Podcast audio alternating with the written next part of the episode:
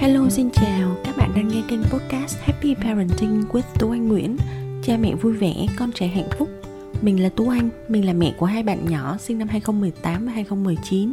Gia đình mình đang sống tại thành phố Hồ Chí Minh. Mình là một parent coach, chuyên gia tư vấn phụ huynh, đồng thời là một chuyên gia đào tạo phụ huynh về dạy con tích cực. Các bạn có thể kết nối với mình tại happy parenting chấm vê en, trên Facebook, trên Instagram và trên cả trang web cùng tên happy parenting chấm vê en nhé.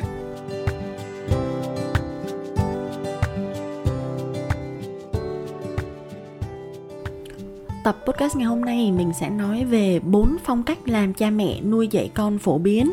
và để tìm ra được là phong cách nuôi dạy con, phong cách làm cha mẹ nào sẽ hiệu quả nhất để có thể dạy con, giúp con trở thành một người có năng lực và vững vàng trong tương lai. Nhà tâm lý học và phát triển trẻ em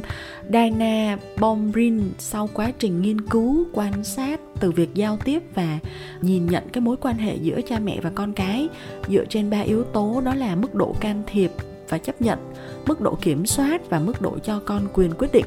thì bà Diana đã chỉ ra được bốn phong cách làm cha mẹ nuôi dạy con phổ biến. Phong cách thứ nhất đó là phong cách làm cha mẹ không quan tâm, phong cách thứ hai là phong cách làm cha mẹ dễ dãi, thứ ba là phong cách làm cha mẹ độc đoán, và thứ tư là phong cách làm cha mẹ quyết đoán. Cụ thể thì từng phong cách làm cha mẹ này nó khác nhau như thế nào, và làm sao để biết là chúng ta đang làm cha mẹ theo phong cách như thế nào, thì uh, mình sẽ chia sẻ trong tập podcast ngày hôm nay để mọi người cùng nắm rõ và nhận biết được xem là chúng ta đang làm cha mẹ theo phong cách như thế nào nhé. Đầu tiên là phong cách làm cha mẹ không quan tâm. Thì khi mà làm cha mẹ không quan tâm thì mức độ can thiệp và chấp nhận con là bố mẹ thường xuyên bị căng thẳng, bị stress vì công việc và cuộc sống. Vì thế bố mẹ không có thể nào dành thời gian và tình cảm cũng như là sức lực để quan tâm đến những cái sinh hoạt hay là những cái cảm xúc của con. Một số phụ huynh thì giao phó hẳn cái việc mà chăm sóc và quyết định mọi chuyện liên quan đến con cho ông bà hoặc là người giúp việc.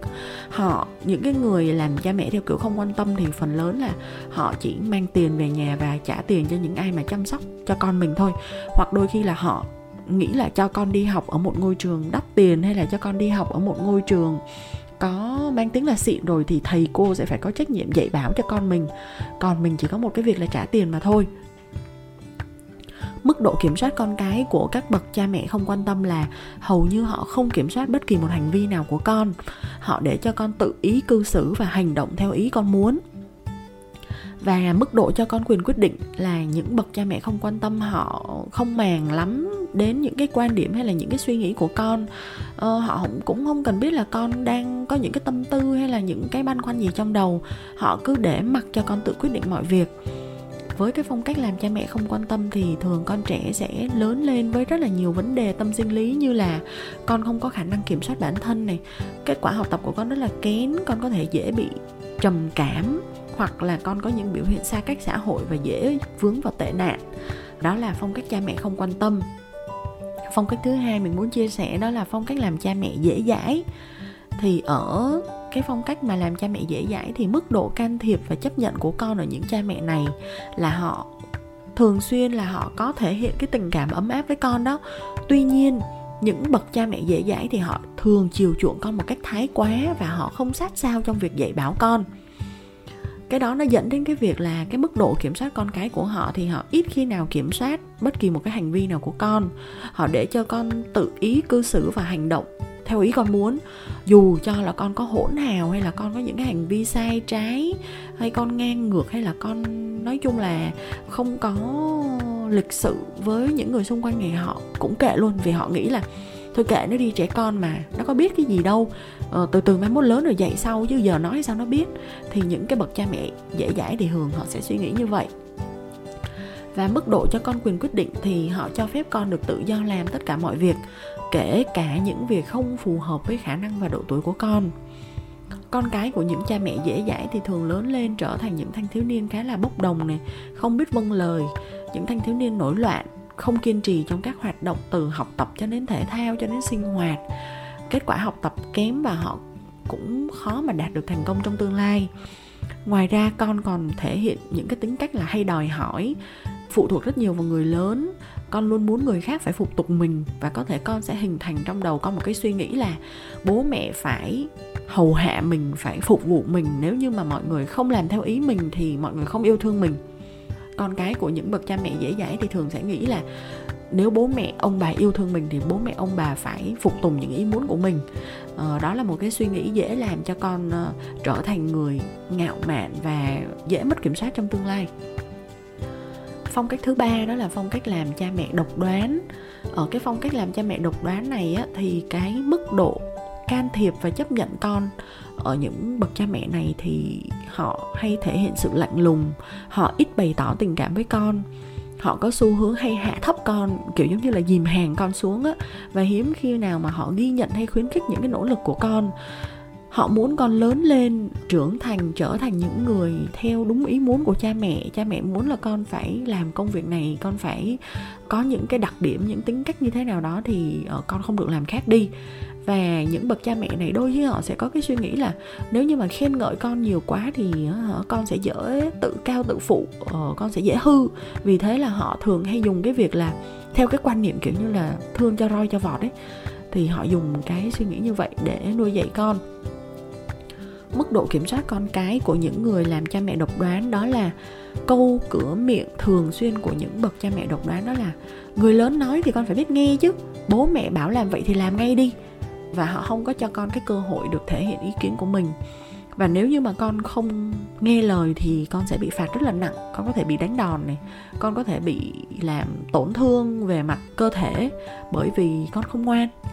Và mức độ cho con quyền quyết định ở những cha mẹ độc đoán là họ muốn con phải luôn phục tùng, con không được cãi lời, con nói gì con cũng phải vâng thì khi đó con mới là một đứa trẻ ngoan. Vì vậy con thường không có được tự quyết định một cái việc gì hết, mà việc gì con cũng phải chờ sự cho phép của bố mẹ. Khi mà được nuôi dạy bởi cha mẹ độc đoán thì con trẻ sẽ thường xuyên ở trong cái trạng thái là lo âu, tự ti về bản thân và ít khi nào con cảm thấy vui vẻ hay hạnh phúc. Và khi mà con bị dồn ép và con cảm thấy quá bức bối thì con sẽ phản ứng lại với cái thái độ hành học, cũng như là con sẽ thường xuyên bày tỏ cái sự giận dữ giống như là cái cách bố mẹ hay làm với con. Và có một điểm mình muốn ghi chú trong phần này á, đó là có một sự đáng lo hơn là có một dạng cha mẹ độc đoán ngầm. Tức là những người họ thường lợi dụng cái nhu cầu tâm lý của con trẻ là bởi vì con là những đứa trẻ nhỏ thì các con luôn cần tình yêu thương của bố mẹ. Và những bậc cha mẹ độc đoán một cách ngầm á, thì họ sẽ dùng cái nhu cầu tâm lý này của con để họ kiểm soát và điều khiển con.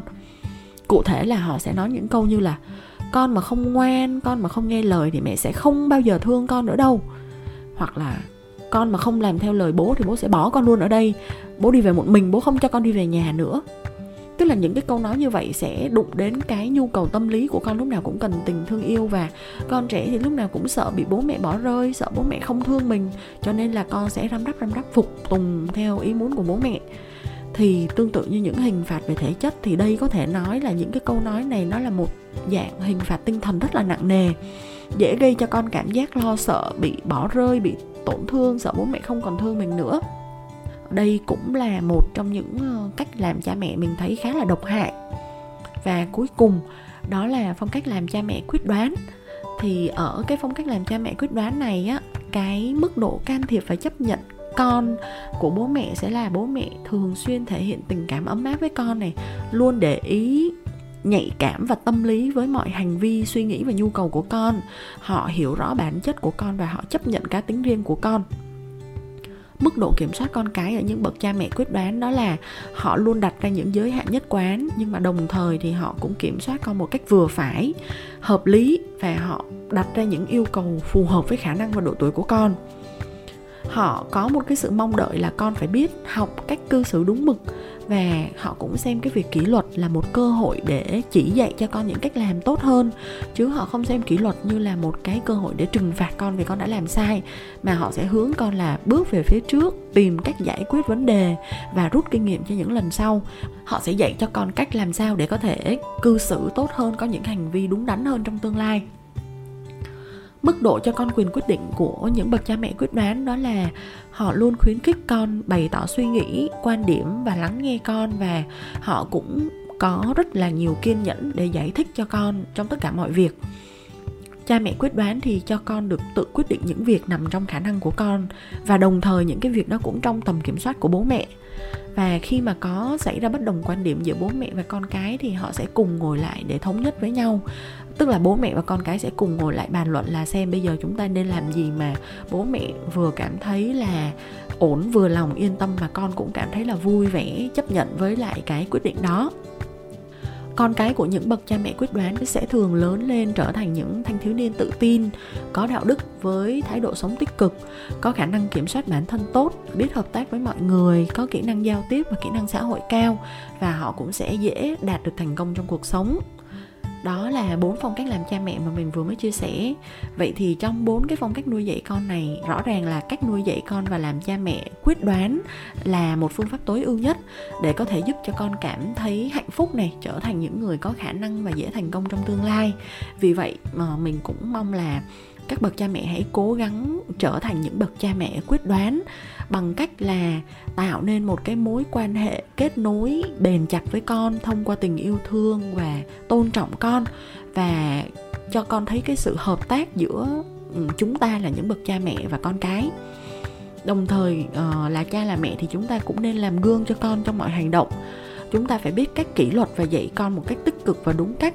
thì khi đó chúng ta có thể là lúc nào cũng đóng vai một cái người bạn đồng hành ở bên con, khuyến khích cho con làm những điều tốt, khuyến khích cho con sửa đổi những cái việc chưa hay, và hướng dẫn cũng như là trang bị cho con những kỹ năng sống quan trọng để con có thể lớn lên trở thành một người tự tin và có khả năng trong mọi việc mà con làm.